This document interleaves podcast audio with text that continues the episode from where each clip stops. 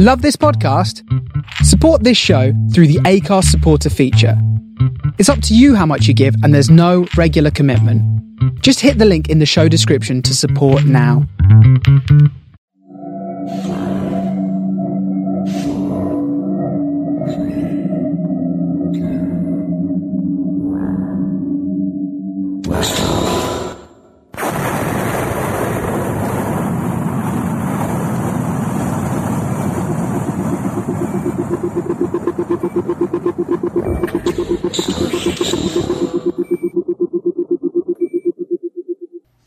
This is the Starship Sofa. Everybody, welcome, hello, and welcome to show number 174. I am your host, Tony C. Smith.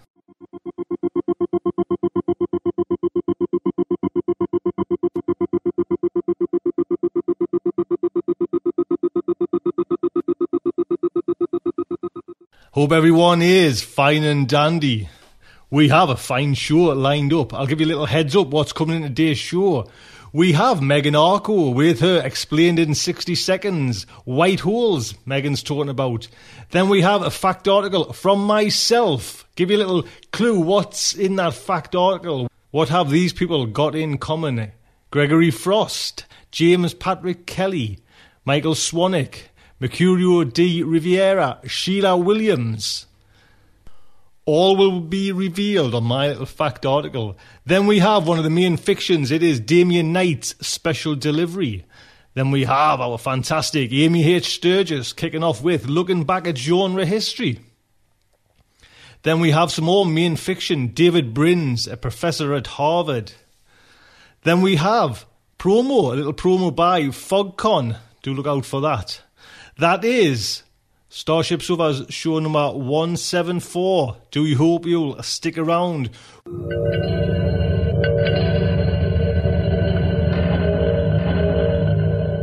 We're going to jump straight in because I'll keep my little bits of waffle for my little fact article. We're going to jump straight in with Megan Arco and Megan explained in 60 seconds. Explain in 60 seconds. White hole. In our universe, time runs in one direction, forwards. This is a good thing, as otherwise life could get very messy. Some processes are reversible. You can change the conditions and reverse certain reactions, just as if you were rewinding time like a tape. Other processes, however, are not. For example, if you put too much milk in your coffee, can you take it out again? Now imagine falling into a black hole. Obviously no one's ever been inside one to actually check our theories, but it's a pretty sure thing that if you fell in, you wouldn't be in much of a fit state to send a postcard home. What happens if you throw your arch enemy into your local black hole, videoing the moment of your triumph for posterity, of course, and then played the tape backwards? You would see him pop out again, good as new, and ready to once more start destroying your favourite planets. This is the idea behind a white hole. Essentially just a black hole running backwards in time, a white hole would spew matter and light back into the universe instead of sucking it in. However, while they do represent an exact solution of Einstein's equations, the argument goes that white holes cannot really exist in our universe, since they would violate the second law of thermodynamics. That's the one that says that entropy always increases. Things get more disordered over time. My spare room is an excellent example of this.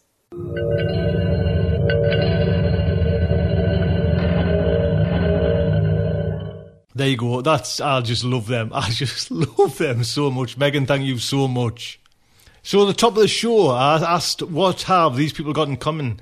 Gregory Frost, James Patrick Kelly, Michael Swanwick, Mercurio D. Riviera, Sheila Williams. Well, they're all taking part in Starship Sofa's very own first Writers Workshop. Yes, we have another event now live as well. You can come over to the site and check it out. It starts in, according to my little widget here, 38 days' time. And I am so chuffed to bits about you know landing these kind of quality writers to kind of give this little workshop, you know. And this is probably well, I can't think of any you know kind of genre places where you can online where you can do these kind of workshops live, you know. So really looking forward to that. This is what's going to be covered in this workshop. Gregory Frost is going to give you a lecture on the beginnings when you're starting to kind of write, you know, first write your story. Then James Patrick Kelly Plot tricks from the dark side. That's going to be his lecture. Then Michael Swanwick's going to give a nice big lecture on how to fix your story after it's written and you discover that it doesn't work. Then Mercurio D. Riviera is going to talk about his writing group. Now, Mercurio is part of, uh, which I think, you know, probably one of the hubs now has got some great new writers in there. He's, he's involved in the Altered Fluid writers group, and he's just going to talk a little bit about that and why you know why these things are good for your writing. Then we have Sheila Williams, you know, the editor from Asimov's, won so many awards at the place. Sheila's going to say, you know, what an editor wants as well. So you'll get those things live on the day, but what else you get with the writers workshop, uh, same as the narrator workshop. Seven days after the, the event has taken place, I will send you the video, like a, a HD video of the whole recording, so you can go back and listen and watch again as well.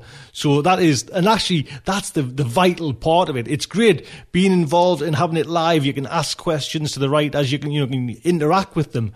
But anybody like me, you know, it's in and it's out one year and then it's gone and I forget so much. Where this is, you can just put it back on, play it, you know, go over what they're saying, go over their plots, their techniques, how to get an amazing story novel done. The Writers Workshop now, you know what I was talking about before, we were kind of putting it all into certain categories and everything like that and Starships over HD. Well, the HD, which I struggled with, you know, because HD yes, it means video, but some people have HD video and some others haven't, and everything like that. And I put a little shout out for anyone who could come up with a better name because ah, shocking at that kind of thing. And fantastic. Guy Wade stepped in with an email and just said, Tony, why don't you call it Holodeck? You know, and actually, Guy didn't realize as well, Holodeck HD, you know, it just fits into place. So, that's it. You know, Starship Sofa's holodeck, and we're going to have actually when you go to the shop, there's there's a couple of different sections. There is going to be holodeck workshops, which is you know the kind of writing workshop and the narrator's workshop, and you know those kind of workshops.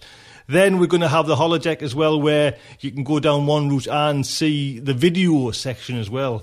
So yeah, so we have a new writers workshop. Do pop over there, sign up now. Tickets are, are selling, so I'm, I'm pleased to bits about that. Do make yourself, you know, if you want to learn, want to learn from the, the best, come over. Don't forget as well, just out of curiosity, there's only a couple of days left till the narrators workshop. We had a, a dry run.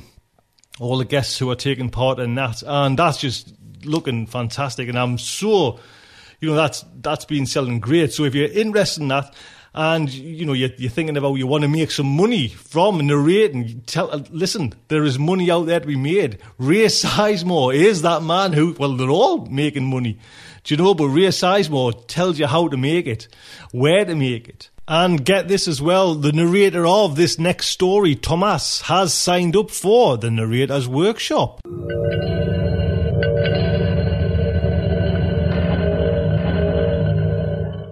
So we're going to kick off with the first part of Fiction Today, and it's by Damien Knight, Special Delivery. Damien Francis Knight, he was actually born in 1922. He died in 2002. But American science fiction author, editor, critic, fan, the whole lot. Apparently his forte was short stories. And, you know, he's kind of widely acknowledged as being the kind of the grandmaster of the genre. This is the guy that was actually responsible for tracking down Frank Herbert to publish Dune and you'll have heard of the Damien Knight Memorial Grandmaster Award, named after this guy. His first professional sale was a cartoon drawn to a science fiction magazine, Amazing Stories, and his actually first story, Resilience, was published in 1941. An edit- actually, an editorial error made this kind of the whole ending of the story totally incomprehensible, and no one could understand it. But it was actually reprinted elsewhere as in kind of as Damien Knight intended it to. Damien Knight was one of the, the one of the kind of the gods, the legends that myself and Kieran hit in one of the original Starship Sofa shows as well. I mean, that's what he meant to Kieran and myself. You know, this guy was instrumental in, in building up the whole fan base, you know, from the ground up, and he was acknowledged for it as well, you know, named after the Grandmaster Award. He was married to Kate Wilhelm, who just, if you haven't read that story, where late the sweet bird sang. Oh, please, please, please go out and track that book down. That was actually that was a, um, a an, um, that was a Hugo winning book in 1977. That's just an amazing one. It was one of those. I read it through the Masterwork series. They picked it up and fantastic. Please. Two things. Check out Damien Knight and go and get yourself that book where late the sweet bird sang. Fantastic. Can't see anything better than that. And like I mentioned before in the fact articles, my little fact article about the narrator's workshop, this story is narrated by Tomasz Modrzewski. Special Delivery by Damon Knight. Len and Moira Conington lived in a rented cottage with a small yard, a smaller garden, and too many fir trees. The lawn, which Len seldom had time to mow, was full of weeds, and the garden was overgrown with blackberry brambles. The house itself was clean and smelled better than most city apartments, and Moira kept geraniums in the windows. However, it was dark on account of the firs. Approaching the door one late spring afternoon, Len tripped on an unnoticed flagstone and scattered examination papers all the way to the porch. When he picked himself up, Moira was giggling in the doorway. That was funny. The hell it was, said Len. I banged my nose. He picked up his chemistry B papers in a stiff silence. A red drop fell on the last one. Damn it! Moira held the screen door open for him, looking contrite and faintly surprised. She followed him into the bathroom. Len, I didn't mean to laugh. Does it hurt much? No, said Len, staring fiercely at his scraped nose in the mirror. It was throbbing like a gong. That's good. It was the funniest thing. I mean, funny peculiar, she clarified hastily. Len stared at her. The whites of her eyes were showing. Is there anything the matter with you? he demanded. I don't know, she said on a rising note. Nothing like that ever happened to me before. I didn't think it was funny at all. I was worried about you, and I didn't know I was going to laugh. She laughed again, a trifle nervously. Maybe I'm cracking up. Moira was a dark-haired young woman with a placid, friendly disposition. Len had met her in his senior year at Columbia, with, looking at it impartially, which Len seldom did, regrettable results. At present, in her seventh month, she was shaped rather like a bosomy Cupid doll. Emotional upsets, he remembered, may occur frequently during this period. He leaned to get past her belly and kissed her forgivingly. You're probably tired. Go sit down and I'll get you some coffee. Except that Moira had never had any hysterics till now, or morning sickness either. She burped instead. And anyhow, was there anything in the literature about fits of giggling? After supper, he marked seventeen sets of papers desultorily in red pencil, then got up to look for the baby book. There were four dog-eared, paper-bound volumes with smiling infants' faces on the covers, but the one he wanted wasn't there. He looked behind the bookcase and on the wicker table beside it. Moira? Hmm? Where the devil is the other baby book? I've got it. Len went and looked over her shoulder. She was staring at a drawing of a fetus lying in a sort of upside-down yoga position inside a cross-sectioned woman's body. That's what he looks like, she said. Mama! The diagram was of a fetus at term. What was that about your mother? Len asked, puzzled. Don't be silly, she said abstractedly. He waited, but she didn't look up or turn the page. After a while he went back to his work. He watched her. Eventually she leafed through to the back of the book, read a few pages, and put it down. She lighted a cigarette, and immediately put it out again. She fetched up a belch. That was a good one, Len said admiringly. Moira sighed. Feeling tense, Len picked up his coffee cup and started toward the kitchen. He halted beside Moira's chair. On the side table was her after-dinner cup, still full of coffee. Black, scummed with oil droplets, stone cold. Didn't you want your coffee? he asked solicitously. She looked at the cup. I did, but... She paused and shook her head, looking perplexed. Well, do you want another cup now? Yes, please. No! Len, who had begun a step, rocked back on his heels. Which, damn it? Her face got all swollen. Oh, Len, I'm so mixed up, she said, and began to tremble. Len felt part of his irritation spilling over into protectiveness. What you need, he said firmly, is a drink. He climbed a step ladder to get at the top cabinet shelf which cached their liquor when they had any. Small upstate towns and their school boards being what they were, this was one of many necessary financial precautions. Inspecting the doleful few fingers of whiskey in the bottle, Len swore under his breath. They couldn't afford a decent supply of booze or new clothes for Moira. The original idea had been for Len to teach a year while they saved enough money so that he could go back for his master's degree. More lately, this proving unlikely, they had merely been trying to put enough aside for summer school, and even that was beginning to look like the wildest optimism. High school teachers without seniority weren't supposed to be married. Or graduate physics students, for that matter. He mixed two stiff highballs and carried them back into the living room. Here you are. Skull. Ah, she said appreciatively. That tastes ugh. She set the glass down and stared at it with her mouth half open. What's the matter now? She turned her head carefully as if she were afraid it would come off. Len, I don't know. Mamma! That's the second time you've said that. What is all said what? Mamma, look, kid, if you're. I didn't! She appeared a little feverish. Sure you did, said Len reasonably.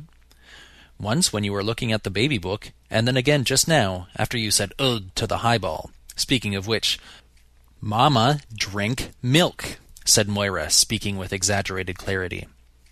Moira hated milk. Len swallowed half his highball, turned and went silently into the kitchen. When he came back with the milk, Moira looked at it as if it contained a snake. Len, I didn't say that. Okay. I didn't. I didn't say Mama, and I didn't say that about the milk her voice quavered. And I didn't laugh at you when you fell down. Len tried to be patient. It was somebody else. It was! She looked down at her gingham covered bulge. You won't believe me. Put your hand there. No, a little lower. Under the cloth, her flesh was warm and solid against his palm. Kicks? he inquired. Not yet. Now, she said in a strained voice. You in there, if you want your milk, kick three times. Len opened his mouth and shut it again. Under his hand there were three explicit kicks, one after the other. Moira closed her eyes, held her breath, and drank the milk down in one long, horrid gulp. Once in a great while, Moira read, cell cleavage will not have followed the orderly pattern that produces a normal baby. In these rare cases, some parts of the body will develop excessively, while others do not develop at all. This disorderly cell growth, which is strikingly similar to the wild cell growth that we know as cancer. Her shoulders moved convulsively in a shudder. Bleh. Why do you keep reading that stuff if it makes you feel that way? I have to, she said absently. She picked up another book from the stack. There's a page missing. Len attacked the last of his medium boiled egg in a noncommittal manner. It's a wonder it's held together this long, he said, which was perfectly just. The book had had something spilled on it, partially dissolving the glue, and was in an advanced state of anarchy. However, the fact was that Len had torn out the page in question four nights ago, after reading it carefully. The topic was Psychoses in Pregnancy. Moira had now decided that the baby was male, that his name was Leonardo, not referring to Len, but to Da Vinci, that he had informed her of these things along with a good many others, that he was keeping her from her favorite foods and making her eat things she detested, like liver and tripe, and that she had to read books of his choice all day long in order to keep him from kicking. It was miserably hot. With commencement only two weeks away, Len's students were torpid and galvanic by turns. Then there was the matter of his contract next year, and the possible opening at Oster High, which would mean more money, and the parent teachers thing tonight at which Superintendent Greer and his wife would be regally present. Moira was knee deep in volume one of Der Untergang des Abendlandes, moving her lips. An occasional guttural escaped her. Len cleared his throat. Moi? Und also des Tragischen? What in God's name does he mean by that? What, Len? He made an irritated noise. Why not try the English edition? Leo wants to learn German. What were you going to say? Len closed his eyes for a moment. About this PTA business. You sure you want to go? Well, of course. It's pretty important, isn't it? Unless you think I look too sloppy. No, no, damn it. But are you feeling up to it? There were faint violet crescents under Moira's eyes. She had been sleeping badly. Sure, she said. All right. And you'll go see the doctor tomorrow? I said I would And you won't say anything about Leo to Mrs. Greer or anybody? She looked slightly embarrassed. Not till he's born, I think, don't you? It would be an awful hard thing to prove. Even you wouldn't have believed me if you hadn't felt him kick. This experiment had not been repeated, though Len had asked often enough. All little Leo wanted, Moira said, was to establish communication with his mother. He didn't seem to be interested in Len at all. Too young, she explained. And still, Len recalled the frogs his biology class had dissected last summer. One of them had had two hearts. This disorderly cell growth, like a cancer. Unpredictable. Extra fingers or toes, or a double dose of cortex? And I'll burp like a lady, if at all, Moira assured him cheerfully as they got ready to leave. The room was empty, except for the ladies of the committee, two nervously smiling male teachers, and the impressive bulk of Superintendent Greer when the Coningtons arrived. Card table legs squeaked across the bare floor. The air was heavy with wood polish and musk. Greer advanced, beaming fixedly. Well, isn't this nice? How are you young folks this warm evening? Oh, we thought we'd be earlier, Mr. Greer, said Moira with pretty vexation. She looked surprisingly schoolgirlish and chic. The lump that was Leo was hardly noticeable, unless you caught her in profile. I'll go right now and help the ladies. There must be something I can still do. No, now, we won't hear of it. But I'll tell you what you can do. You can go right over there and say hello to Mrs. Greer. I know she's dying to sit down and have a good chat with you. Go ahead now. Don't worry about this husband of yours. I'll take care of him. Moira receded into a scattering of small shrieks of pleasure, at least half of them arcing across a gap of mutual dislike. Greer, exhibiting perfect dentures, exhaled Listerine. His pink skin looked not only scrubbed but disinfected. His gold-rimmed glasses belonged in an optometrist's window, and his tropical suit had obviously come straight from the cleaners. It was impossible to think of Greer unshaven, Greer smoking a cigar, Greer with a smudge of axle grease on his forehead, or Greer making love to his wife. Well, sir, this weather. When I think of what this valley was like twenty years ago, at today's prices. Len listened with growing admiration, putting in comments where required. He had never realized before that there were so many absolutely neutral topics of conversation. A few more people straggled in, raising the room temperature about half a degree per capita. Greer did not perspire. He merely glowed. Across the room, Moira was now seated chummily with Mrs. Greer, a large-bosomed woman in an outrageously unfashionable hat. Moira appeared to be telling a joke. Len knew perfectly well that it was a clean one, but he listened tensely all the time, until he heard Mrs. Greer yelp with laughter. Her voice carried well, Oh, that's priceless! Oh dear, I only hope I can remember it. Len had resolutely not been thinking of ways to turn the conversation toward the Oster vacancy. He stiffened abruptly when he realized that Greer had abruptly begun to talk shop. His heart began pounding absurdly. Greer was asking highly pertinent questions in a good-humored but businesslike way, drawing Len out and not even bothering to be the slightest bit Machiavellian about it. Len answered candidly, except when he was certain that he knew what the superintendent wanted to hear. Then he lied like a Trojan. Mrs. Greer had conjured up a premature pot of tea, and, oblivious of the stares of the thirsty teachers present, she and Moira were hogging it, heads together, as if they were plotting to overthrow the Republic or exchanging recipes. Greer listened attentively to Len's final reply, which was delivered with as pious an air as if Len had been a Boy Scout swearing on the manual. But since the question had been, Do you plan to make teaching your career? there was not a word of truth in it. He then inspected his paunch and assumed a mild theatrical frown.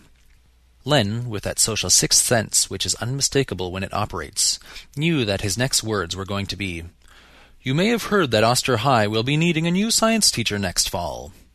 At this point, Moira made a noise like a seal. The ensuing silence was broken a moment later by a hearty scream, followed instantly by a clatter and a bone-shaking thud. Mrs. Greer was sitting on the floor, legs sprawled, hat over her eye. She appeared to be attempting to perform some sort of excessively pagan dance. It was Leo, Moira incoherently told Len at home. You know she's English. She said of course a cup of tea wouldn't hurt me, and she insisted I go ahead and drink it while it was hot, and I couldn't. No, no, wait. Said Len in a controlled fury. What? So I drank some, and Leo kicked up and made me burp the burp I was saving, and. Oh, Lord. Then he kicked the teacup out of my hand into her lap, and I wish I was dead. On the following day, Len took Moira to the doctor's office, where they read dog-eared copies of The Rotarian and Field and Stream for an hour. Dr. Barry was a little round man with soulful eyes and a twenty-four-hour bedside manner. On the walls of his office, where it is customary for doctors to hang all sorts of diplomas and certificates of membership, Barry had only three. The rest of the space was filled with enlarged, colored photographs of beautiful, beautiful children. When Len followed Moira determinedly into the consulting room, Barry looked mildly shocked for a moment, then apparently decided to carry on as if nothing outre had happened. You could not say that he spoke, or even whispered. He rustled. Now, Mrs. Conington, we're looking just fine today. How have we been feeling? Just fine. My husband thinks I'm insane. That's good. Well, that's a funny thing for him to think, isn't it? Barry glanced at the wall midway between himself and Len, then shuffled some file cards rather nervously. Now, have we had any soreness in our stomach? Yes, he's been kicking me black and blue. Barry misinterpreted Moira's brooding glance at Len, and his eyebrows twitched involuntarily. The baby, said Len. The baby kicks her. Barry coughed. Any headaches, dizziness, vomiting, swelling in our legs or ankles? No? All righty. Now let's just find how much we've gained, and then we'll go up on the examination table. Barry drew the sheet down over Moira's abdomen as if it were an exceptionally fragile egg. He probed delicately with his fat fingertips, then used the stethoscope. Those x-rays, said Len, have they come back yet? Mm-hmm, said Barry. Yes, they have. He moved the stethoscope and listened again. Did they show anything unusual? Len asked. Barry's eyebrows twitched a polite question. We've been having a little argument, Moira said in a strained voice, about whether this is an ordinary baby or not. Barry took the stethoscope tubes away from his ears. He gazed at Moira like an anxious spaniel. Now let's not worry about that. We're going to have a perfectly healthy, wonderful baby, and if anybody tells us differently, why, we'll just tell them to go jump in a lake, won't we? The baby is absolutely normal? said Len in a marked manner. Absolutely, Barry applied the stethoscope again. His face blanched. What's the matter? Len asked after a moment. The doctor's gaze was fixed and glassy. Vaginitis uterinalis, Barry muttered. He pulled the stethoscope off abruptly and stared at it. No, of course it couldn't be. Now isn't that a nuisance? We seem to be picking up a radio broadcast with our little stethoscope here. I'll just go and get another instrument. Moira and Len exchanged glances. Moira's was almost excessively bland. Barry confidently came in with a new stethoscope, put the diaphragm against Moira's belly, listened for an instant, and twitched once all over, as if his mainspring had snapped. Visibly jangling, he stepped away from the table. His jaw worked several times before any sound came out. Excuse me, he said, and walked out in an uneven line. Len snatched up the instrument he had dropped. Like a bell ringing under water, muffled but clear, a tiny voice was shouting, You bladder-headed pill-pusher! You bedside vacuum! You fifth-rate tree surgeon! You inflated... A pause. Is that you, Conington? Get off the line. I haven't finished with Dr. Bedpan yet. Moira smiled like a Buddha-shaped bomb. Well, she said. We've got to think, Len kept saying over and over. You've got to think. Moira was combing her hair, snapping the comb smartly at the end of each stroke. I've had plenty of time to think ever since it happened. When you catch up, Len flung his tie at the carved wooden pineapple on the corner of the footboard. Moy, be reasonable. The chances against this kid kicking three times in any one minute period are only about one in a hundred. The chances against anything like. Moira grunted and stiffened for a moment. Then she cocked her head to one side with a listening expression, a new mannerism of hers that was beginning to send intangible snakes crawling up Len's spine. What now? he asked sharply. He says to keep our voices down. He's thinking. Len's fingers clenched convulsively, and a button flew off his shirt. Shaking, he pulled his arms out of the sleeves and dropped the shirt on the floor. Look, I just want to get this straight. When he talks to you, you don't hear him shouting all the way up past your liver and lights. What you know perfectly well he reads my mind. That isn't the same as. Len took a deep breath. Let's not get off on that. What I want to know is, what is it like? Do you seem to hear a real voice, or do you just know what he's telling you without knowing how you know? Moira put the comb down in order to think better. It isn't like hearing a voice. You'd never confuse one with the other. It's more. The nearest I can come to it is. It's like remembering a voice, except that you don't know what's coming. Len picked his tie off the floor and abstractedly began knotting it on his bare chest. And he sees what you see, he knows what you're thinking, he can hear when people talk to you. Of course. This is tremendous! Len began to blunder around the bedroom, not looking where he was going. They thought Macaulay was a genius. This kid isn't even born. I heard him. He was cussing Barry out like Monty Woolley. He had me reading The Man Who Came to Dinner two days ago. Len made his way around a small bedside table by trial and error. That's another thing. How much could you say about his his personality? I mean, does he seem to know what he's doing, or is he just striking out wildly in all directions? He paused. Are you sure he's really conscious at all? Moira began, That's a silly. and stopped. Define consciousness, she said doubtfully. All right, what I really mean. Why am I wearing this necktie? He ripped it off and threw it over a lampshade. What I mean. Are you sure you're really conscious? Okay, you make a joke, I laugh, ha ha. What I'm trying to ask is have you seen any evidence of creative thought, organized thought, or is he just integrating along the lines of of instinctive responses? Do you I know what you mean. Shut up a minute. I don't know. I mean, is he awake or asleep and dreaming about us, like the Red King? I don't know. And if that's it, what'll happen when he wakes up? Moira took off her robe, folded it neatly, and maneuvered herself between the sheets. Come to bed. Len got one sock off before another thought struck him. He reads your mind. Can he read other people's? He looked appalled. Can he read mine? He doesn't. Whether it's because he can't, I don't know. I think he just doesn't care. Len pulled the other sock halfway down and left it there. In a stiffer tone, he said, One of the things he doesn't care about is whether I have a job. No, he thought it was funny. I wanted to sink through the floor, but I had all I could do to keep him from laughing when she fell down.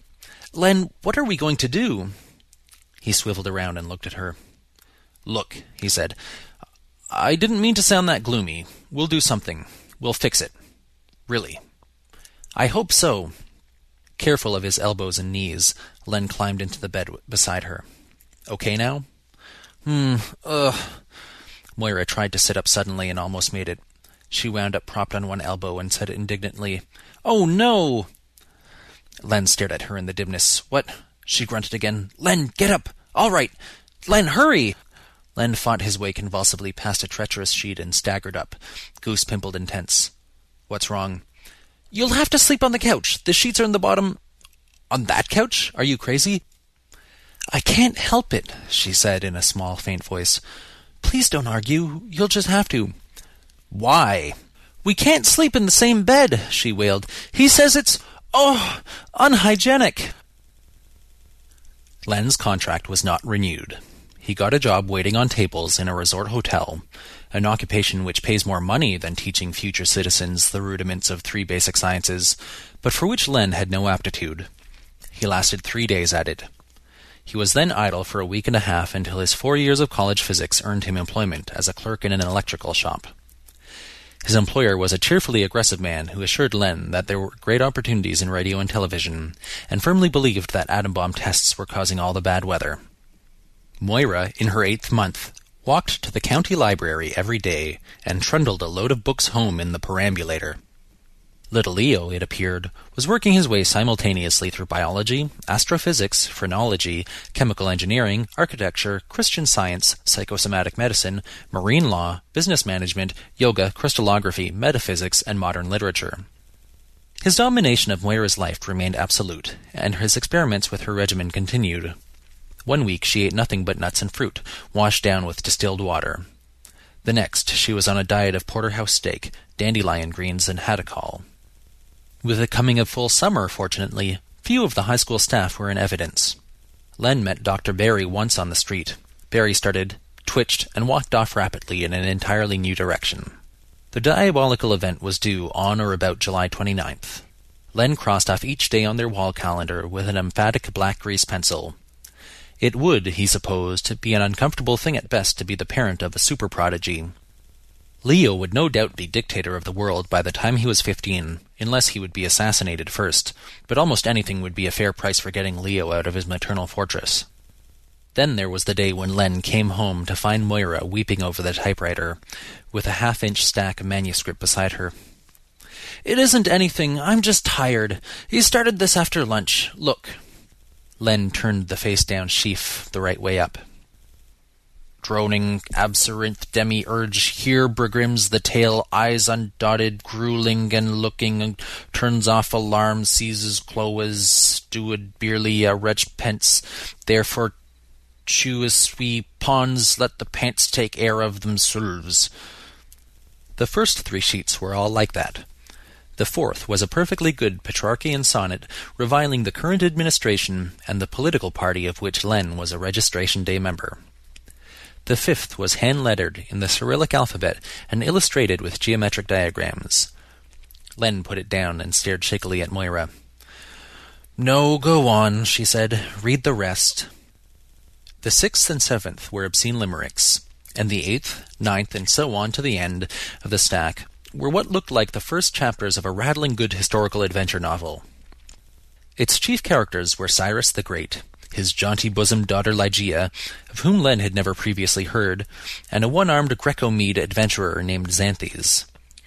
There were also courtesans, spies, apparitions, scullery slaves, oracles, cutthroats, lepers, priests, and men-at-arms in magnificent profusion. He's decided, said Moira, what he wants to be when he's born. When there were eighty pages of the manuscript, it was Moira who invented a title and byline for it. The Virgin of Persepolis, by Leon Len, and mailed it off to a literary agent in New York. His response, a week later, was cautiously enthusiastic. He asked for an outline of the remainder of the novel. Moira replied that this was impossible, trying to sound as unworldly and impenetrably artistic as she could. She enclosed the thirty-odd pages Leo had turned out through her in the meantime. Nothing was heard from the agent for two weeks. At the end of this time, Moira received an astonishing document, exquisitely printed and bound in imitation leather, thirty-two pages including the index, containing three times as many clauses as a lease. This turned out to be a book contract. With it came the agent's check for nine hundred dollars. Len tilted his mop handle against the wall and straightened carefully, conscious of every individual gritty muscle in his back. How did women do housework every day, seven days a week, fifty-two goddamn weeks a year? It was a little cooler now that the sun was down, and he was working stripped shorts and bath slippers, but he might as well have been wearing an overcoat in a Turkish bath. The faint whisper of Moira's monstrous new electrical typewriter stopped, leaving a fainter hum. Len went into the living room and sagged on the arm of a chair. Moira, gleaming sweatily in a flowered housecoat, was lighting a cigarette. How's it going? he asked, hoping for an answer. He hadn't always received one. She switched off the machine wearily. Page 289. Xanthes killed Anaxander. Thought he would. How about Ganesh and Zeuxias? I don't know, she frowned. I can't figure it out. You know who it was that raped Marianne in the garden? No, who? Ganesh. You're kidding. Nope. She pointed to the stack of typescript. See for yourself. Len didn't move. But Ganesh was in Lydia, buying back the sapphire. He didn't return till. I know, I know, but he wasn't. That was Zeuxias in a putty nose with his beard dyed. It's all perfectly logical, the way Leo explains it. Zeuxias overheard Ganesh talking to the three Mongols. You remember, Ganesh thought there was somebody behind the curtain, only that was when they heard Ligeia scream, and while their backs were turned, all right, but for God's sakes, this fouls everything up. If Ganesh never went to Lydia, then he couldn't have had anything to do with distempering Cyrus's armor, and Zeuxias couldn't either because it's exasperating. I know he's going to pull another rabbit out of the hat and clear everything up, but I don't see how. Len brooded. It beats me. It had to be either Ganesh or Zeuxias, or Philomenes, though that doesn't seem possible. Look, damn it, if Zeuxias knew about the sapphire all the time, that rules out Philomenes once and for all. Unless. No. I forgot about that business in the temple. Hmm. Do you think Leo really knows what he's doing? I'm certain. Lately I've been able to tell what he's thinking even when he isn't talking to me. I mean, just generally, like when he's puzzling over something, or when he's feeling mean. It's going to be something brilliant, and he knows what it is, but he won't tell me. We'll just have to wait. I guess so. Len stood up, grunting. You want me to see if there's anything in the pot? Please. Len wandered into the kitchen, turned the flame on under the silex, stared briefly at the dishes waiting in the sink, and wandered out again. Since the onslaught of the novel, Leo had relinquished his interest in Moira's diet, and she had been living on coffee. Small blessings. Moira was leaning back with her eyes closed, looking very tired. How's the money? she asked without moving. Lousy. We're down to twenty-one bucks. She raised her head and opened her eyes wide. We couldn't be. Len, how could anybody go through nine hundred dollars that fast? Typewriter. And the dictaphone that Leo thought he wanted, till half an hour after it was paid for. We spent less than fifty on ourselves, I think. Rent, groceries. It goes when there isn't any coming in. She sighed. I thought it would last longer. So did I. If he doesn't finish this thing in a few days, I'll have to go look for work again.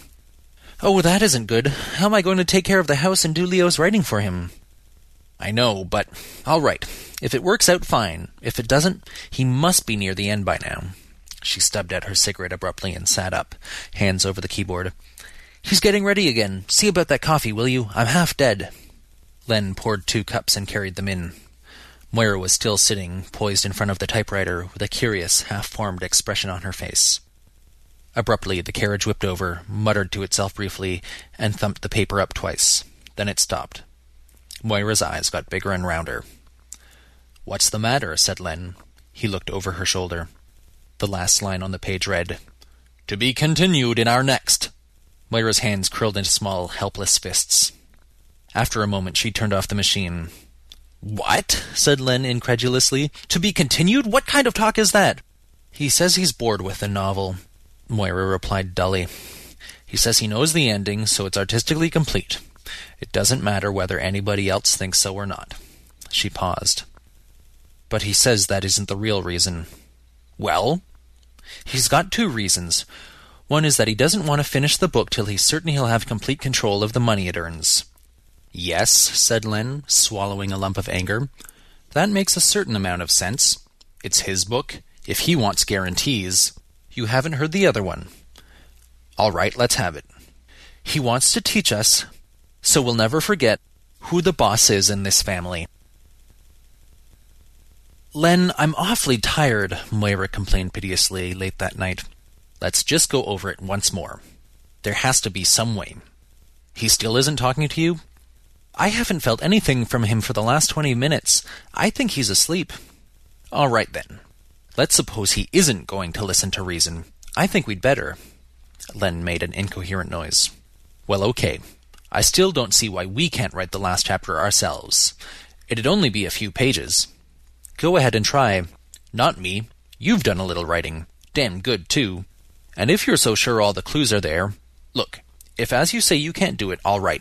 We'll hire somebody a professional writer. It happens all the time.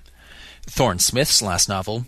It wasn't Thorne Smith's and it wasn't a novel, she said dogmatically. But it sold. What one writer starts, another can finish. Nobody ever finished The Mystery of Edwin Drood. Oh, hell. Len, it's impossible. It is. Let me finish. If you're thinking we could have somebody rewrite the last part Leo did. Yeah, I just thought of that. Even that wouldn't do any good. You'd have to go all the way back, almost to page one. It would be another story when you got through. Let's go to bed. Moy, do you remember when we used to worry about the law of opposites? Hmm? The law of opposites. When we used to be afraid the kid would turn out to be a pick and shovel man with a pointy head. Hmm. Hmm. He turned. Moira was standing with one hand on her belly and the other behind her back. She looked as if she were about to start practicing a low bow and doubted she could make it. What's the matter now? he asked. Pain in the small of my back. Bad one? No. Belly hurt too? She frowned. Don't be foolish. I'm feeling for the contraction. There it comes. But you said the small of your back. Where do you think labor pains usually start? The pains were coming at twenty minute intervals, and the taxi had not arrived. Moira was packed and ready. Len was trying to set her a good example by remaining calm. He strolled over to the wall calendar, gazed at it in an offhand manner, and turned away. Len, I know it's only the 15th of July, she said impatiently. Huh? I didn't say anything about that. You said it seven times. Sit down, you're making me nervous. Len perched on the corner of the table, folded his arms, and immediately got up to look out of the window. On the way back, he circled the table in an aimless way, picked up a bottle of ink and shook it to see if the cap was on tight, stumbled over a wastebasket, carefully upended it, and sat down with an air of Ici je suis, ici je reste. Nothing to worry about, he said firmly. Women have kids all the time. True. What for? he demanded violently. Moira grinned at him, then winced slightly and looked at the clock. Eighteen minutes this time. They're getting closer. When she relaxed, Len put a cigarette in his mouth and lighted it on only two tries. How's Leo taking it? Isn't saying. He feels. She concentrated. Apprehensive. He tells me he's feeling strange and he doesn't like it. I don't think he's entirely awake. Funny. I'm glad this is happening now, Len announced. So am I, but. Look, said Len, moving energetically to the arm of her chair. We've always had it pretty good, haven't we? Not that it hasn't been tough at times, but. You know. I know. Well, that's the way it'll be again, once this is over. I don't care how much of a superbrain he is, once he's born. You know what I mean? The only reason he's had the edge on us all this time is he could get at us, and we couldn't get at him. If he's got the mind of an adult, he can learn to act like one. It's that simple. Moira hesitated. You can't take him out to the woodshed. He's going to be a helpless baby, physically, like anybody else's. He has to be taken care of. All right, there are plenty of other ways. If he behaves, he gets to read. Things like that. That's right. But there's one other thing I thought of. You remember when you said, suppose he's asleep and dreaming, and what happens if he wakes up? Yeah? That reminded me of something else, or maybe it's the same thing. Do you know that a fetus in the womb only gets about half the amount of oxygen in his blood that he'll have when he starts to breathe? Len looked thoughtful. I forgot. Well, that's just one more thing Leo does that babies aren't supposed to do. Use as much energy as he does, you mean? What I'm getting at is, it can't be because he's getting more than the normal amount of oxygen, can it? I mean, he's the prodigy, not me. He must be using it more efficiently. And if that's it, what will happen when he gets twice as much? They had prepared and disinfected her, along with other indignities, and now she could see herself in the reflector of the big delivery table light, the image clear and bright, like everything else, but very haloed and swimmy, and looking like a bad statue of Sita. She had no idea how long she had been here. That was the dope, probably, but she was getting tired. Bear down, said the staff doctor kindly, and before she could answer, the pain came up like violins, and she had to gulp at the tingly coldness of the laughing gas.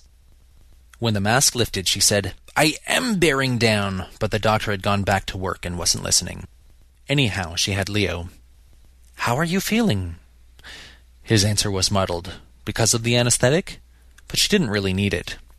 Her perception of him was clear. Darkness and pressure, impatience, a slow, satanic anger, and something else. Uncertainty? Dread? Two or three more ought to do it. Bear down.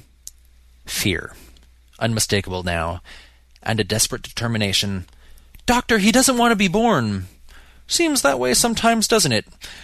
Now bear down good and hard. Tell him to stop, blur, to danger, stop, I feel whir, I stop, I stop. What, Leo, what? Bear down, said the doctor abstractedly. Faintly, like a voice underwater, gasping before it drowns, Hurry, I hate you, tell him, sealed incubator, tenth oxygen, nine tenths inert gases, hurry, hurry, hurry. An incubator, she panted. He'll need an incubator to live. Won't he? Not this baby. A fine, normal, healthy one. He's idiot, lying, stupid, fool, need incubator, tenth oxygen, tenth, tenth, hurry, hurry before it's... The pressure abruptly ceased. Leo was born. The doctor was holding him up by the heels, red, wrinkled, puny. But the voice was still there, very small, very far away. Too late, same as death. Then a hint of the old cold arrogance. Now you'll never know who killed Cyrus. The doctor slapped him smartly on the minuscule behind. The wizened, malevolent face writhed open, but it was only the angry squall of an ordinary infant that came out. Leo was gone, like a light turned off beneath the measureless ocean. Moira raised her head weakly. Give him one for me, she said.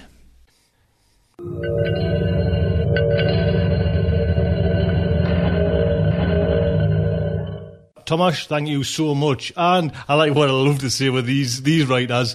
Copyright is any booker who wants it. Next up is our very own Amy H. Sturgis, looking back at genre history. Ames. Hello, ladies and gentlemen. It's time for another look back into genre history. I'd like to start out by giving a shout out to my friend and colleague, Professor John Hasnas of Georgetown University.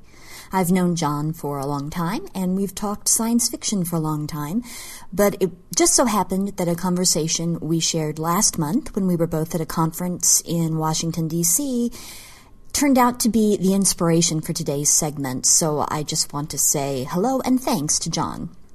Today, I would like to look back at a series, a publishing endeavor that lasted less than a decade, but which has had remarkable long-staying power and influence in science fiction. I'd like to talk about the Winston science fiction series. This was the brainchild of the John C. Winston Company in what we often think of as the golden age of science fiction, the early 1950s, this company decided that it wanted to create a special series of novels that would accomplish several things. One, it would be targeted specifically to juvenile readers. Two, it would showcase some of the great science fiction writers of the time. In other words, they would not be looking for first time writers trying to establish themselves as authors of juvenile science fiction. They went to some of the best mainstream science fiction authors and invited them to write in the juvenile science fiction subgenre. Tried and true authors who already had a past history of success and accomplishment. And third, these works would be clearly differentiated from disposable pulps. They would be published as hardback books, and the covers would feature the illustrations of some of the best science fiction artists of the time. The product was this. From 1952 to 1960, the John Winston Company published these books, and then in 1961, Holt Rinehart and Winston published the rest ending up with 35 science fiction juvenile novels by authors such as Arthur C. Clarke, Poul Anderson, and Ben Bova, and one nonfiction book, Rockets Through Space The Story of Man's Preparations to Explore the Universe, by Lester Del Rey. Illustrated by artists such as Virgil Finlay and Ed Emshwiller, both of whom won Hugo Awards, and Mel Hunter and Alex Schomburg, both of whom were nominated for the Hugo Award. All, obviously, in art. Now, before I describe the series a little more closely, I should point out that there were a couple of things that the Winston science fiction set was reacting to and against. For one thing, this was a period of explosion in science fiction juvenile literature really what started all of this out was Robert Heinlein's rocket ship Galileo in 1947 and its remarkable success. That sort of started the ball rolling for an appreciation that there really was a market out there and the time was right to publish science fiction juveniles. The other thing that was affecting the shape of this series is other juvenile series such as the Lucky Star series by Isaac Asimov, which ran from 1952 to 1958, and the earlier and iconic Tom Swift series, the original iteration of which ran from 1910 to 1941. These books were written with a certain kind of formula. And I'm not knocking the formula, I'm just saying that it was particularly aimed at a given end, which was that young readers could pick up any book in the series and know that they were having a standalone story, an experience that tied in with their other knowledge of the series. In other words, it didn't matter if the books were read in order or not, because the starting and end point of each of them was essentially the same place. The creators of the Winston series, on the other hand, were committed to character growth and development over the course of a single novel. They did not want their protagonists to end up in the same spot from which they began. So, in this way, the series helped shape the tastes of young readers and primed them for more adult, mainstream science fiction work, where, in fact, there is character development and there is change over the course of a novel. That isn't to say that there weren't series within the Winston series, because there were. Two books are known as the Clonar series Son of the Stars from 1952 and Planet of Light from 1953, both by Raymond F. Jones. There were also three books in the Jim Stanley series Step to the Stars in 1954, Mission to the Moon in 1956, and Moon of Mutiny in 1961, all by Lester Del Rey. The other books in the series were standalone novels, self contained tales with a unique protagonist whose story began and ended in the space of a single novel. I've already mentioned Arthur C. Clarke, Poul Anderson, Ben Bova, Lester Del Rey. There were also authors such as Philip Latham, Kenneth Wright, Jack Vance, Donald Wollheim, and Milton Lesser. In a way, looking down the list of authors, it's sort of a who's who of great 1950s and 1960s science fiction.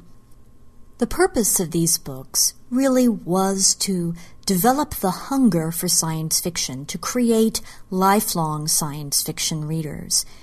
And I think it's a mark of the success of this series that the volumes are so highly sought today. If you can find one, well, first, obviously, read it.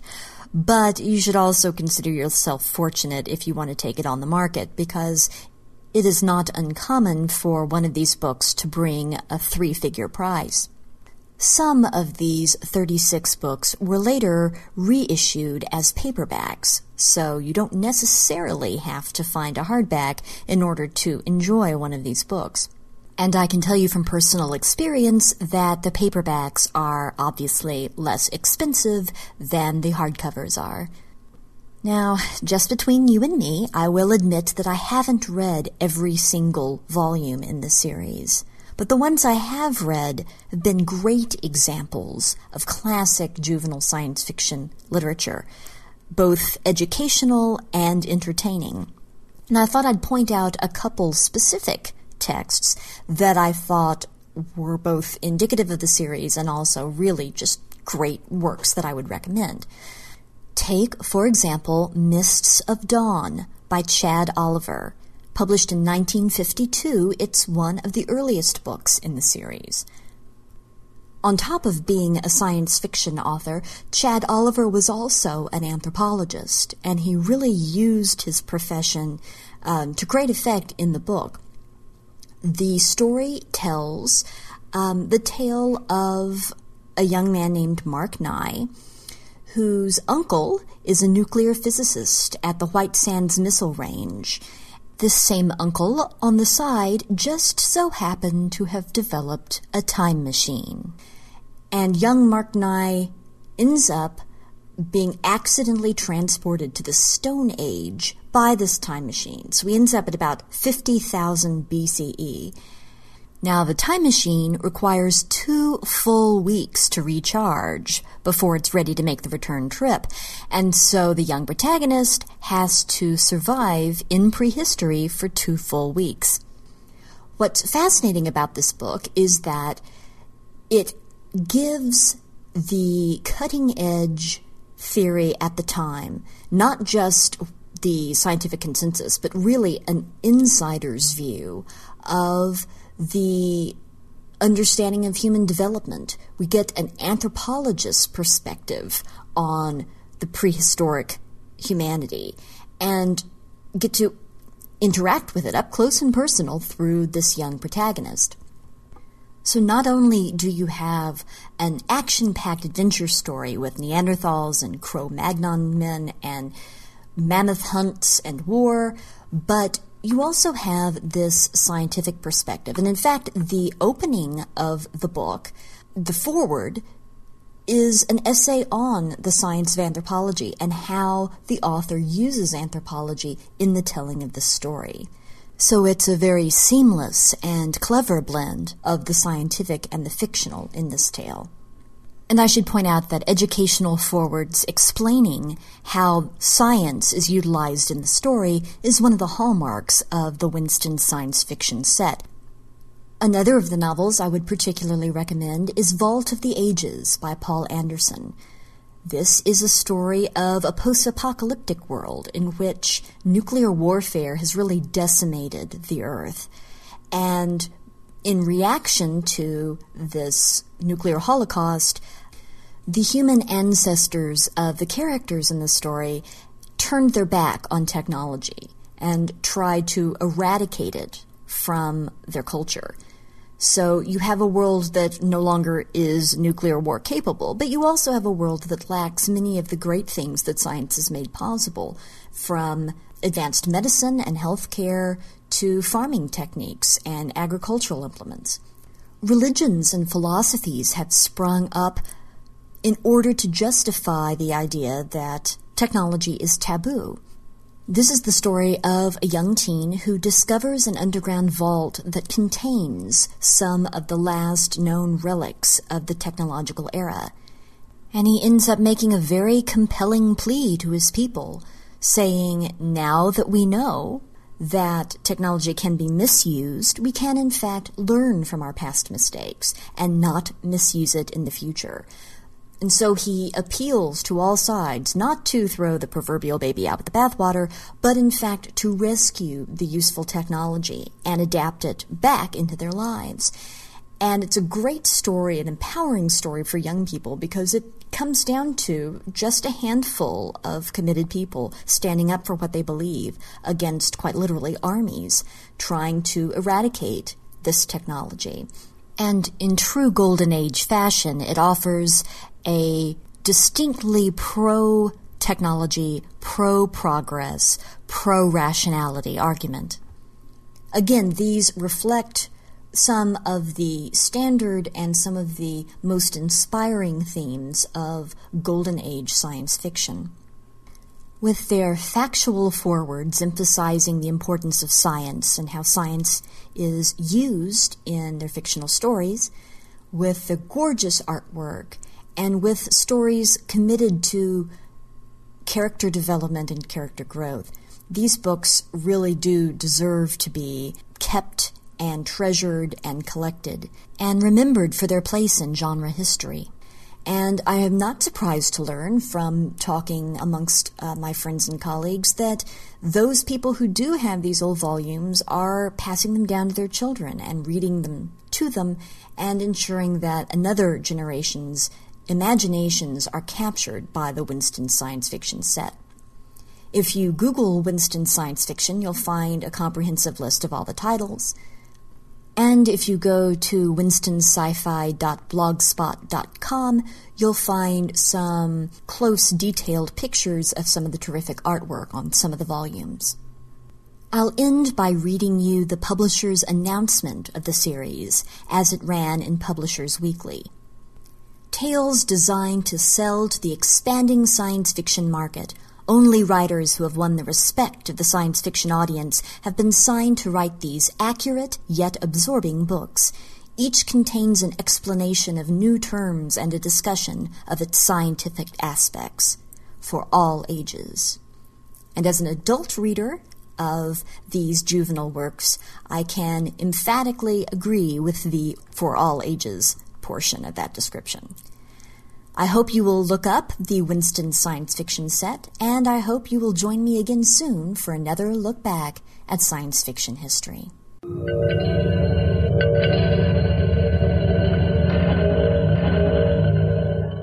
Amy, thank you so much. Next, we have the fantastic David Brin with his a professor at Harvard. Uh, please, I want you to go over to David Brin's site. He has got some fantastic videos there. As soon as you land on his homepage, he's got some videos on there. He's given a reading from his book Earth, and he's he's also got another video about name that villain, which you know talks about on naming the villain out of like films like E.T. and District Nine. Please, these are just fantastic. And what actually is really nice, I didn't realise he's got this Wikipedia page going where his predictions for the future. Do you know what I mean? So like, what a clever guy as well. So do pop over there, David Brin's site. This is a fantastic story. It is narrated by Simon Hildebrandt. If you remember Simon, Simon's the man. Hats, hats off to Simon. He was the one that kind of scribbled the code and did everything like that for the Starship Sofa Sofa Stream. As you know, if you're on the Android system, you can get that there. It's free on the Android system. Big thank you to Simon. He's done some great narrations as well, and this one of David Brin's is fantastic. Please pop over to David Brin's site, say hello, and say hello to Simon. Links on the front of the website. So the Starship Sofa is very proud to present A Professor at Harvard by David Brin. Dear Lily, this transcript may be a bit rough. I'm dashing it off quickly for reasons that should soon be obvious. Exciting news. Still, let me ask that you please don't speak of this or let it leak till I've had a chance to put my findings in a more academic format. Since May of 2002, I have been engaged to catalogue the Thomas Kuyper collection, which Harvard acquired in that notorious bidding war a couple of years ago on eBay. The acclaimed astronomer philosopher had been amassing trunkloads of documents from the late 16th and early 17th centuries, individually and in batches, with no apparent pattern, rhyme, or reason.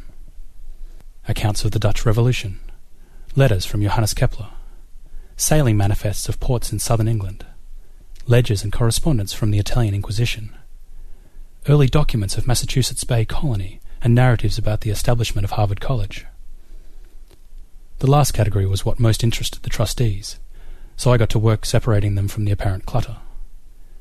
That is, it seemed clutter, an unrelated jumble, till intriguing patterns began to emerge. Let me trace the story as was revealed to me, in bits and pieces. It begins with the apprenticeship of a young English boy named Henry Stevens. Henry was born to a family of petty gentry farmers in Kent during the year 1595. According to parish records, his birth merited noting as mirabilis. He was premature and should have died of the typhus that claimed his mother. But somehow the infant survived. He arrived during a time of turmoil. Parliament had passed a law that anyone who questioned the Queen's religious supremacy or persistently absented themselves from Anglican services should be imprisoned or banished from the country, never to return on pain of death. Henry's father was a leader among the Puritan dissenters in one of England's least tolerant counties. Hence, the family was soon hurrying off to exile, departing by ship for the Dutch city of Leyden. Leyden, you'll recall, was already renowned for its brave resistance to the Spanish army of Philip II. As a reward, Prince William of Orange and the Dutch Parliament gave the city a choice freedom from taxes for a hundred years, or the right to establish a university. Leyden chose a university. Here the Stevens family joined a growing expatriate community English dissenters, French Huguenots, Jews, and others thronging into the cities of Middelburg, Leyden, and Amsterdam. Under the Union of Utrecht, Holland was the first nation to explicitly respect individual political and religious liberty and to recognize the sovereignty of the people rather than the monarch. Both the American and the French revolutions specifically referred to this precedent. Henry was apparently a bright young fellow not only did he adjust quickly, growing up multilingual in English, Dutch, and Latin, but he showed an early flair for practical arts like smithing and surveying. The latter profession grew especially prominent as the Dutch transformed their landscape, sculpting it with dikes and levees, claiming vast acreage from the sea. Overcoming resistance from his traditionalist father, Henry managed to get himself apprenticed to the greatest surveyor of the time, Willebrord Snell van Leeuwen, or Snellius. In that position, Henry would have been involved in the geodetic mapping of Holland, the first great project using triangulation to establish firm lines of location and orientation, using methods still applied today. While working with Snellius, Henry apparently audited some courses offered by Willebrord's father, Professor Rudolphus Snellius, at the University of Leiden. Rudolphus lectured on Planetarum Theorica et Euclidis Elementa, and evidently was a follower of Copernicus. Meanwhile, the son, also authorized to teach astronomy, specialized in the Almagest of Ptolemaeus.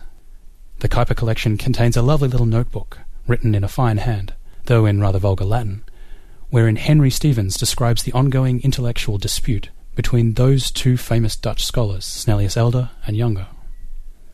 Witnessing this intellectual tussle firsthand must have been a treat for Henry, who would have known how few opportunities there were for open discourse in the world beyond Leyden.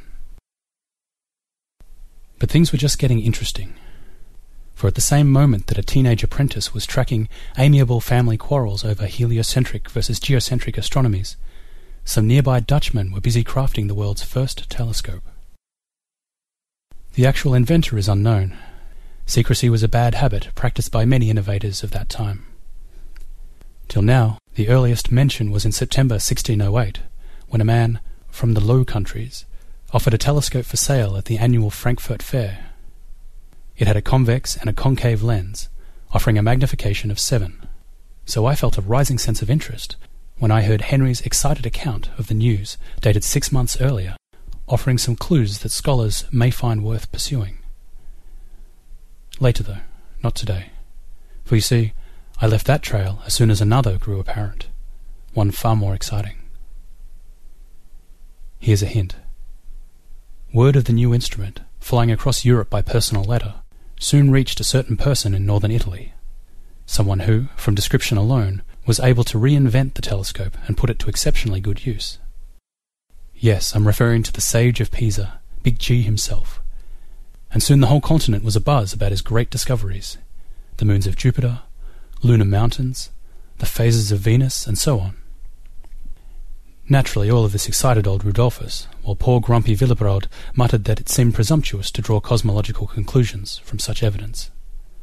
Both Snellius Patris and Filio agreed, however, that it would be a good idea to send a representative south as quickly as possible to learn first hand about any improvements in telescope design that could aid the practical art of surveying. So it was that in the year 1612, at age 17, young Henry Stevens of Kent headed off to Italy. And there the documented story stops for a few years. From peripheral evidence, bank records and such, it would appear that small amounts were sent to Pisa from the Snell family accounts in the form of a stipend. Nothing large or well attributed, but a steady stream that lasted until about 1616, when H. Stephans abruptly reappeared in the employment ledger of Willebrord the surveyor. What was Henry up to all that time? One might squint and imagine him counting pulse beats in order to help time a pendulum's sway, or using his keen surveyor's eye to track a ball's descent along an inclined plane. Did he help to sketch Saturn's rings? Might his hand have dropped two weights, heavy and light, over the rail of a leaning tower, while the master physicist stood watching below? There is no way to tell, not even from the documents in the Kuyper collection.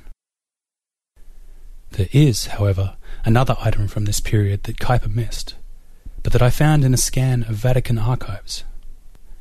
An early letter from the Italian scientist Evangelista Torricelli to someone he called Uncle Henry, who he himself met as a child around 1614. Oblique references are enticing. Was this Henry, the same man with whom Torricelli would have later adventures? Alas, the letter has passed through so many collectors' hands over the years that its provenance is unclear.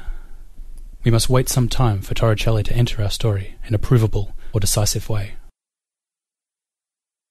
Meanwhile, back to Henry Stevens, after his return to Leyden in 1616, there is little of significance for several years. His name appears regularly in account ledgers, also on survey maps, now signing on his own behalf as people begin to rely ever more on the geodetic arts he helped develop. Willebrord Snellius was by now hauling in 600 florins per annum, and journeyman Henry apparently earned his share. Oh, a name very similar to Henry's can be found on the membership rolls of the Leyden Society, a philosophical club with highly distinguished membership. The spelling is slightly different, but people were lackadaisical about such things in those days. Anyway, it's a good guess that Henry kept up his interest in science, paying keen attention to new developments. Then, abruptly, his world changed again. Conditions had grown worse for dissenters back in England. Henry's father, having returned home to press for concessions from James I, was rewarded with imprisonment. Finally, the king offered a deal amnesty in exchange for a new and extreme form of exile, participation in a fresh attempt to settle an English colony in the New World. Of course, everyone knows about the Pilgrims, their reasons for fleeing England, and setting forth on the Mayflower, imagining that they were bound for Virginia, though by chicanery and mischance they wound up instead along the New England coast above Cape Cod. All of that is standard catechism in American History 1A, offering a mythic basis for our Thanksgiving holiday. And much of it is just plain wrong. For one thing, the Mayflower did not first set forth from Plymouth, England. It only stopped there briefly to take on a few more colonists and supplies, having actually begun its voyage in Holland. The expatriate community was the true source of people and material. And right there, listed among the ship's complement, having obediently joined his father and family, you will find a stalwart young man of twenty-five, Henry Stevens. Again, details are sketchy. After a rigorous crossing oft portrayed in book and film, the pilgrims arrived at Plymouth Rock on December the 21st, 1620. Professor Kuyper hunted amongst the colonial records and found occasional glimpses of our hero. Apparently he survived that terrible first winter and did more than his share to help the young colony endure. Relations with the local natives were crucial, and Professor Kuyper scribbled a number of notes, which I hope to follow up on later.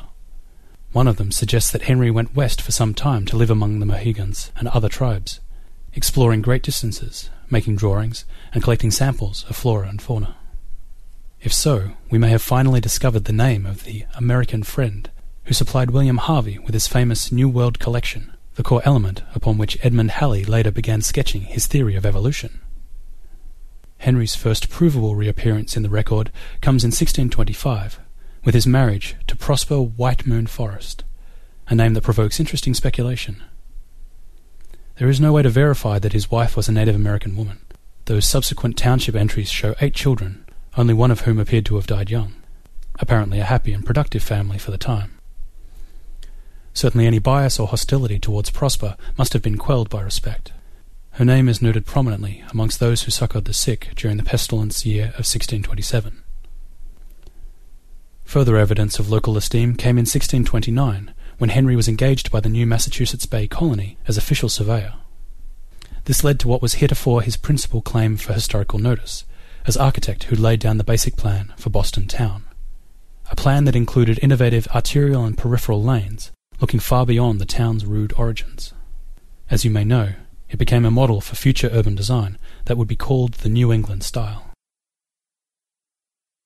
This rapid success might have led Henry directly to a position of great stature in the growing colony, had not events brought his tenure to an abrupt end in 1631. That was the year, you'll recall, when Roger Williams stirred up a hornet's nest in the Bay Colony by advocating unlimited religious tolerance, even for Catholics, Jews, and infidels. Forced temporarily to flee Boston, Williams and his adherents established a flourishing new colony in Rhode Island, before returning to Boston in triumph in 1634. And yes, the first township of this new colony, this centre of tolerance, was surveyed and laid out by you know who. It's here that things take a decidedly odd turn. Odd? That doesn't half describe how I felt when I began to realize what happened next. Lily, I have barely slept for the last week.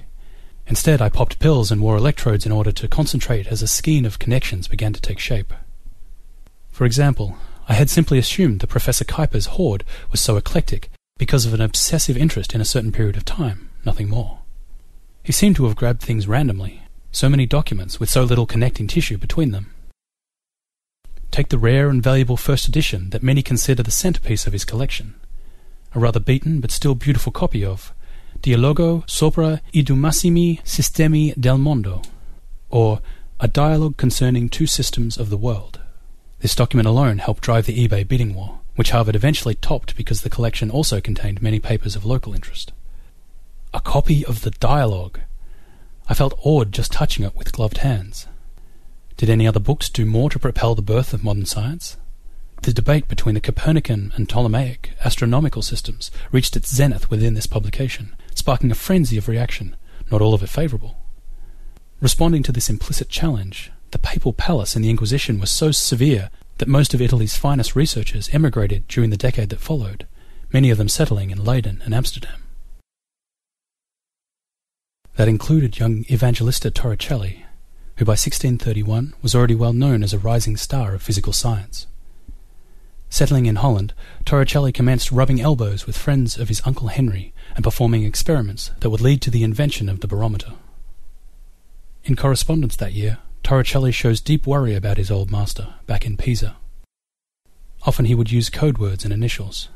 Obscurity was a form of protective covering in those days, and he did not want to get the old man in even worse trouble.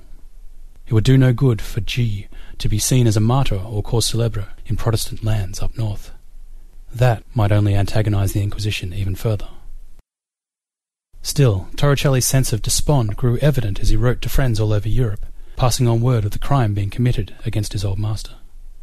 Without naming names, Torricelli described the imprisonment of a great and brilliant man, threats of torture, the coerced abjuration of his life's work, and then even worse torment as the grey-bearded professori entered confinement under house arrest, forbidden even to leave his home or stroll the lanes and hills, or even to correspond, except clandestinely, with other lively minds.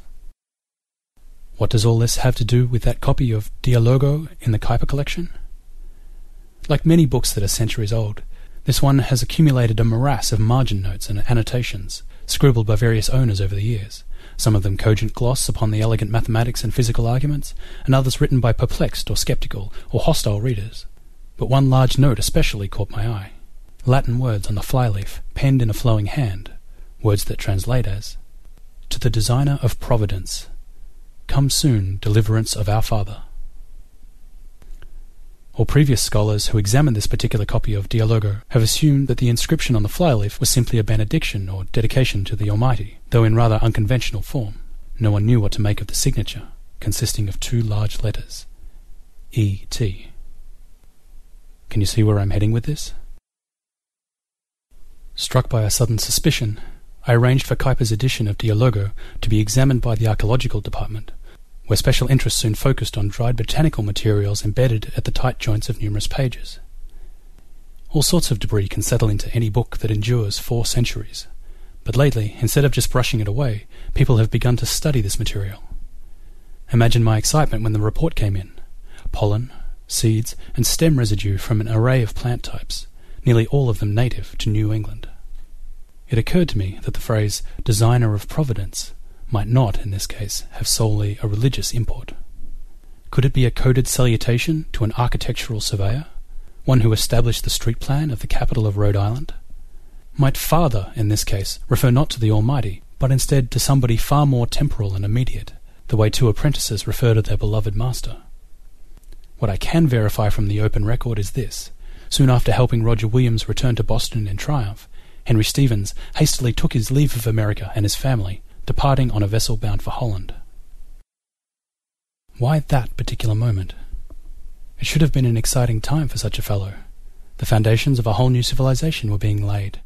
Who can doubt that Henry took an important part in early discussions with Williams, Winthrop, Anne Hutchinson, and others, deliberating over the best way to establish tolerance and lasting peace with native tribes, how to institute better systems of justice and education, discussions that would soon bear surprising fruit. And yet, just as the fruit was ripening, Stevens left, hurrying back to a Europe that he now considered decadent and corrupt. What provoked this sudden flight from his cherished New World? It was July 1634. Antwerp shipping records show him disembarking there on the 5th. On the 20th, a vague notation in the town hall archive tells of a meeting between several guildmasters and a group of foreign doctors, a term that could apply to any group of educated people from beyond the city walls. Only the timing seems provocative. In early August, the Maritime Bank recorded a large withdrawal of 250 florins from the account of Willebrord Snellius, authorized in payment to H. Stephans by letter of credit from Leyden. Travel expenses? Plus some extra for clandestine bribes? Yes, the clues are slim even for speculating. And yet we also know that at this time the young exiled scholar Evangelista Torricelli vacated his home. Bidding farewell to his local patrons, he then mysteriously vanished from sight forever. So, temporarily, did Henry Stevens. For almost a year there is no sign of either man, no letters, no known mention of anyone seeing them. Not until the spring of 1635, when Henry stepped once more upon the wharf in Boston town into the waiting arms of Prosper and their children sons and daughters who presumably clamoured about their papa, shouting the age-old refrain, What did you bring me? What did you bring me? What he had brought them was the future. Oops, sorry about that, Lily. You must be chafing for me to get to the point. Or did you cheat? Have you already done a quick Mentat scan of the archives, skipping past Henry's name on the Grafenhaag ship manifest, looking to see who else disembarked along with him that bright April day? No, it won't be that obvious. They were afraid, you see, and with good reason. True, the Holy See quickly forgave the fugitive and declared him safe from retribution, but the secretive masters of the Inquisition were less eager to pardon a famous escapee. They had already proved relentless in pursuit of those who slip away. While pretending that he still languished in custody, they must have sent agents everywhere searching. So look instead for assumed names, protective camouflage. Try Mr. Quicksilver, which was the common word in English for mercury, a metal that is liquid at room temperature and a key ingredient in early barometers. Is the name familiar? It would be if you went to this university. And now it's plain, that had to be Torricelli. A flood of scholarly papers may come from this connection alone. An old mystery solved. But move on now to the real news. Have you scanned the passenger list carefully? How about Mr. Kinneret? Kinneret, one of the alternate names in Hebrew for the Sea of Galilee. Yes, dear. Kinneret. I'm looking at his portrait right now on the wall of founders. And despite obvious efforts at disguise, no beard, for example, it astonishes me that no one has commented till now on the resemblance between Harvard's earliest professor of natural philosophy and the scholar who we are told died quietly under house arrest in Pisa way back in 1642. It makes you wonder, would a Catholic savant from Papist Italy have been welcome in Puritan Boston, or on the faculty of John Harvard's new college? without the quiet revolution of reason that Roger Williams set in motion?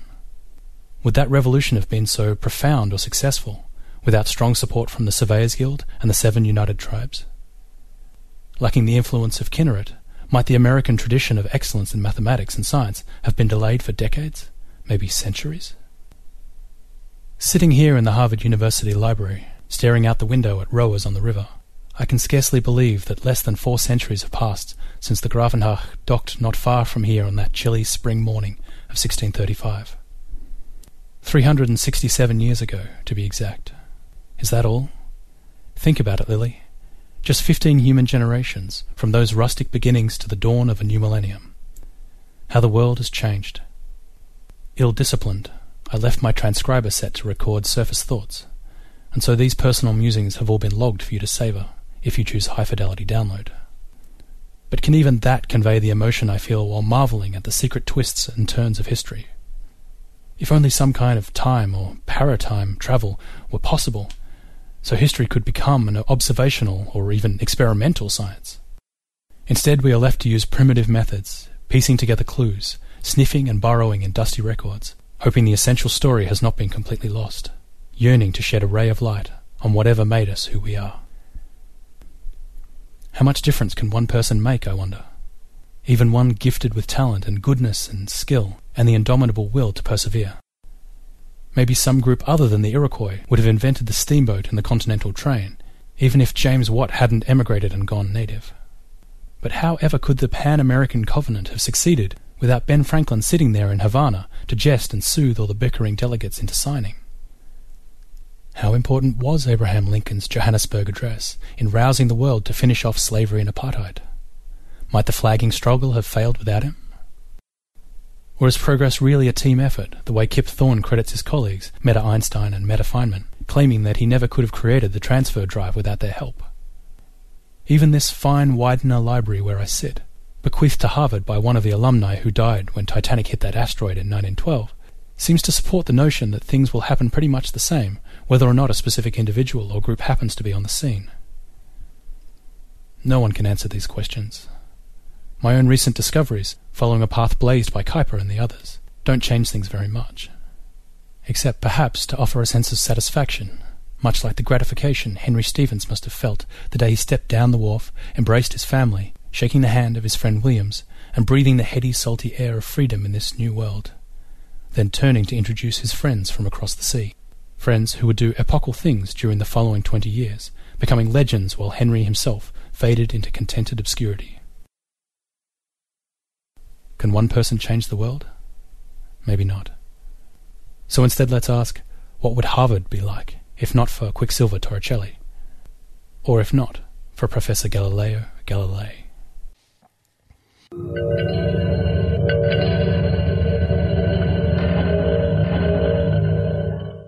There you go. Thank you so much. I think it's one of my ambitions now to get to get an interview with David Brin. I just thinking what a clever guy as well. Looks after himself as well. You know, you're a fit looking bloke.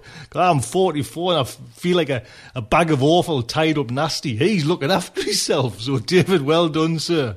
Next up, we have a little promo for FogCon. Are you sitting at home alone reading Jeff Vandermeer and wondering if you could ever meet him? Is your framed copy of The City Not Long After waiting for an autograph from Pat Murphy? Did you always want to go to WisCon, but it's too far away because you live in the Bay Area? Are you a science fiction fan looking for a friendly, literary, fun, and fabulous science fiction convention? Well, look no further. FogCon is here for you. FogCon is a new science fiction convention premiering in San Francisco this year. March 11th through 13th, 2011. Honored guests include Pat Murphy and Jeff Vandermeer. And there's even a guest editor, Anne Vandermeer. Hey, do you think she knows Jeff? The convention will be haunted by a ghost of honor, Fritz Leiber.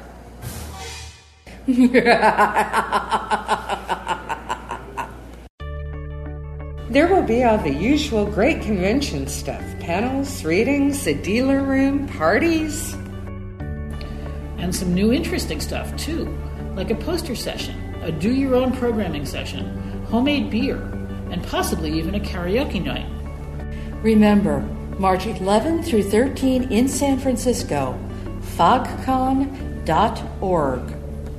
It's the weekend after Potlatch. Come for Potlatch, stay for FogCon.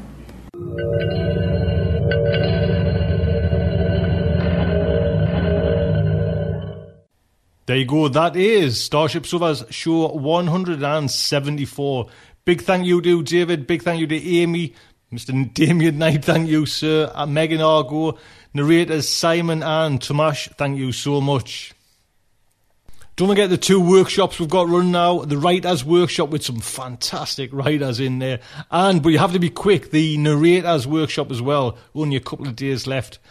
Do look out for them. I have the cards now for the the signature cards that D sent over. D, honestly, wow, man, you're a clever sod. Thank you so much. Got them. So if you want to donate to Starship Sofa, donate £10 or more. Keep this bird flying high. Get you on them in the post. I'm going to be posting them out, everyone who's donated and, you know, who's done that amount. Big thank you. There you go. Till next week, have a great time. See you next week. Until then, just like to say, good night from me.